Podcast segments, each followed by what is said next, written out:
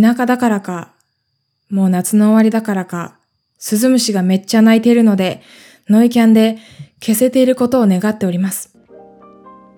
この番組は惑星科学を専攻する大学生春名誠が日常をありのままに語りその成長を記録するポッドキャストです。今日は近況報告もしつつ、ちょっと怖い話もしましょうかね。はい。そう、えっ、ー、とね、前々回、私が新しく作った春名誠のマイキャラ、パペットをお披露目というか、パペットを作りましたという報告をしました。で、えー、完成したから本とか読めるし、これから新しいこといろんいろんな皆さんに伝えられると思いますって喋ったはいいんだけど、あの後自分のパペットが喋ってる、自分のね、キャラクターが喋ってる映像を見て、なんか、なんかここ気になるなとか、なんかすごく細部が気になってしまって、ちょっとこれ作り直したいぞと思って、今書き直してる最中なんですが、もうそれが沼だったよね。絵を描いていたら、一日なんてすぐ解けるわけ。しかも今、父の仕事の手伝いで、ワクチンの接種会場のアルバイトをしているんですけど、毎日。毎日じゃないか2日に1回ぐらいしてるんですけど、それで結構時間が取られて、いてですね。今一番難しいのがね髪の毛なんですよ。髪の毛を描くのがめちゃめちゃ難しいの。今体はちゃんと描き直して顔もほぼ描き直してないんだけどパーツとかはそのまま使い回してるんだけど一旦ちょっと耳とか輪郭とかを描き直してで今ねちょっとつるっぱげの坊主頭の春名誠がパソコンの中で微笑みかけている。ホラーだな。ホラー的描写なんですけどまあそうですね。坊主頭の春名誠がこちらを、えじっと見ているようなそんな状態で何度書き直しても髪の毛がうまく描けないと。そういった状況でですね非常に毎日悩んでおります。でえっ、ー、とねワクチンバイトとそのお絵描きとでそれに加えて今夏休みのはずなんだけど研究室に所属しているからまあねえっ、ー、と論文を読まないといけないということで論文を毎週読んで週に1回進捗報告を、えー、10分間のね毎日や、えー、と毎週10分間の進捗報告をして先生方に質問したりとかご意見いただいたりとかっていうことをしないといけないので意外と論文読んだりする時間も必要だと10月の末に論文発表があるんですけど、その準備ですね。どんな論文を読めばいいかとか、その精査に、えー、いろいろあってですね。夏休みか本当に私、私の夏休みどこ行ったっていう状況です。まあ、なんだろう、大学生の夏休みは丸々2ヶ月あると。まあ2ヶ月弱か。2ヶ月弱あるという心構えだから、えー、こんな気持ちになるんですね。はい、ありがたいことです。ありがたいことなんですけど、そう、夏休みとか、その春休みとか、長期休みにしか研究って進まないですよね、教授とか先生方の。進まないから、えー、こんな時期に研究室に所属している学生は論文を読んだりとか、セミナーに参加したりとか、いろいろやるべきことあるんですけどね、夏休みのはずじゃん飲酒で夏休み半分潰れたのに、後半半分も論文読まないといけないんかーいっていう気持ちになっております。はい、なっております。そんな感じで、夜はもう2時とか3時まで論文を読んだり、お絵かきをしたり、そんな毎日送っていてですね。えっ、ー、と、朝からワクチンバイトがある時には、早起きできないんじゃないかと母が心配しているような、そんな低たらくな生活を送っております。母がせっかく早寝早起きなんだから、それに合わせて早寝早起きしたらいいじゃないかと思うところなんですけど、一度始めたらなかなかやめられない性格でして、そこは難しい問題ですね。ちょっと、ちょっと早寝早起きしなきゃなという気持ちではおります。はい。早く髪の毛をかき上げて、どうにか春名誠を完成させたいところではあるんですけど、デザイン自体は変わってなくて、ちょっと体の向きとか、あの、服のシワの感じとか、耳の位置関係とかそういうのが気になってしまって書き直している状況であります。はい、非常に時間が取られておりますけど、書いてる間はね、楽しいので、まあいいかなと。まあこの、そもそもこの絵を描くとか、パペットを作るとか、そういったことも、夏休みじゃないとなかなかできないのでね、こんだけ専念してできないので、ありがたく私は私の夏休みを、まあ、ある意味では楽しんでいるのかなという、そういった気持ちです。社会人とかなったらなかなかこういうこともできないのでね、はい、ありがたいです。ありがたいです。で、じゃあここから怖い話します。私自身ホラーが苦手なので、正直、大して怖くもありません。ちょっと、ちょっと最近あった話をホラー風に喋るだけですので、なんだろう、夜寝れなくなるとか、そんなトラウマになっちゃうような話ではありません。最後ネタバラシもあります。ということをね、予防線張った上で話していこうと思います。それは、牛蜜時のことであった。私はいつもの通り、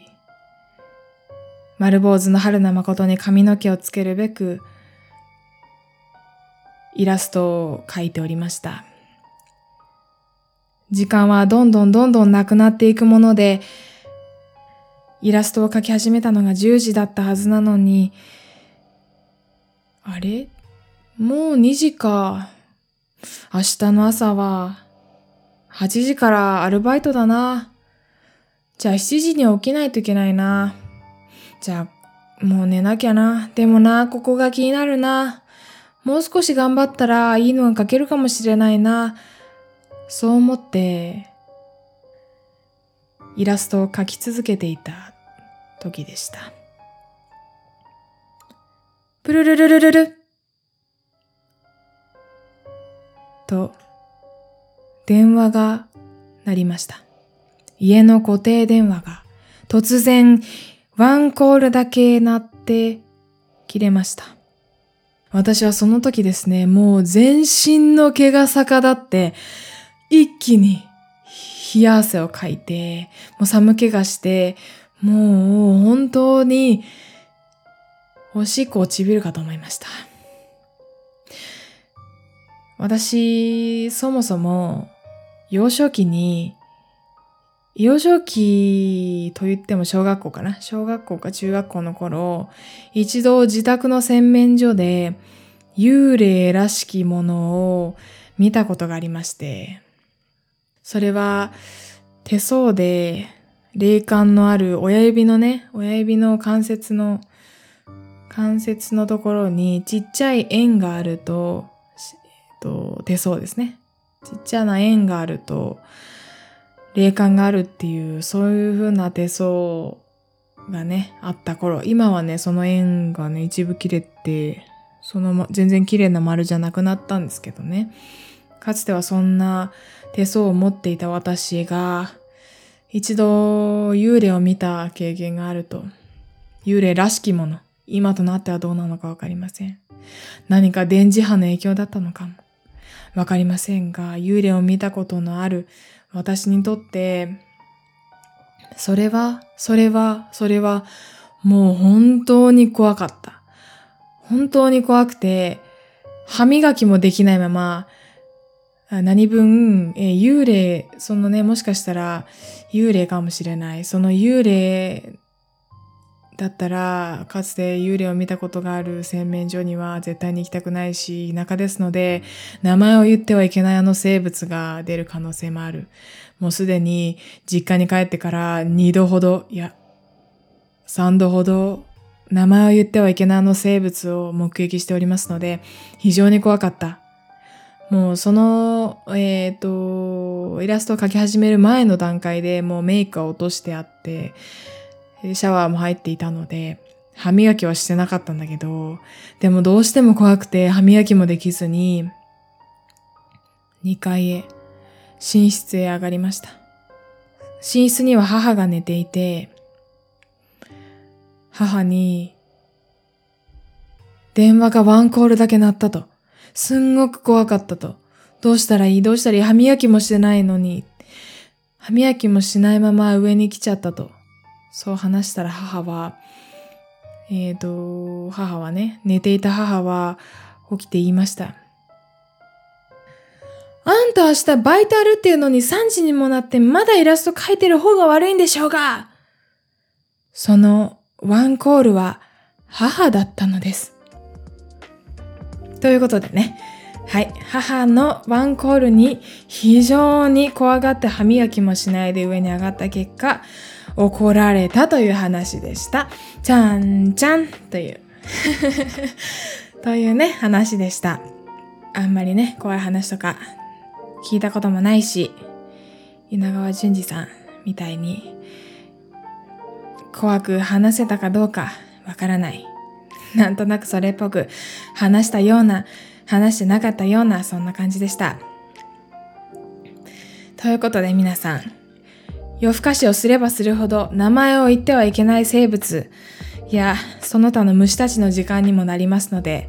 早く寝寝ましょうという次回の意味を込めた、えー、そういった怖い話、なんちゃって怖い話でした。でね、途中で出てきた私が小学校か中学校の頃に幽霊を見たっていう話なんですけどね。これはね、もう今となっては幻だったのか、もうさっぱりわかりません。洗面所で歯磨きをしていた時、私の隣に安全帽をかぶった私の、当時の私のうん胸ぐらいの高さの身長の、えー、子供が見えたような気がした。そういった経験をしたという話でした。そっちの方が怖いね。そっちの方が怖いけど、えっ、ー、と、早く歯磨きして早く寝ればそんなことはありませんので、はい、皆さん早寝早起きしましょう。はい、私も今日から早寝早起きしたいと思います。という話でした。じゃあね、えっ、ー、と、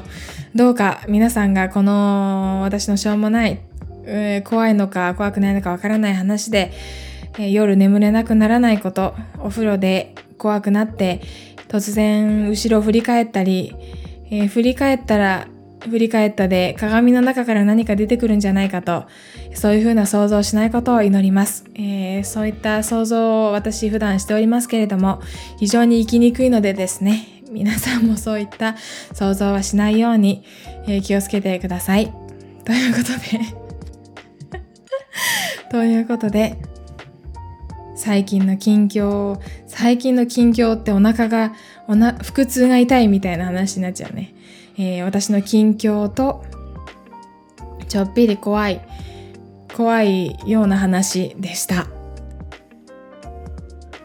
番組の感想や私へのメッセージは、はるなまことアットマーク gmail.com、harunamacoto gmail.com、またはツイッターでハッシュタグ誠のお供をつけてつぶやいてください。お待ちしています。私が友達と宇宙を熱く語るポッドキャスト番組コペテンナイトは毎週水曜土曜に更新しています。最後までお聴きいただきありがとうございます。次回もお楽しみに。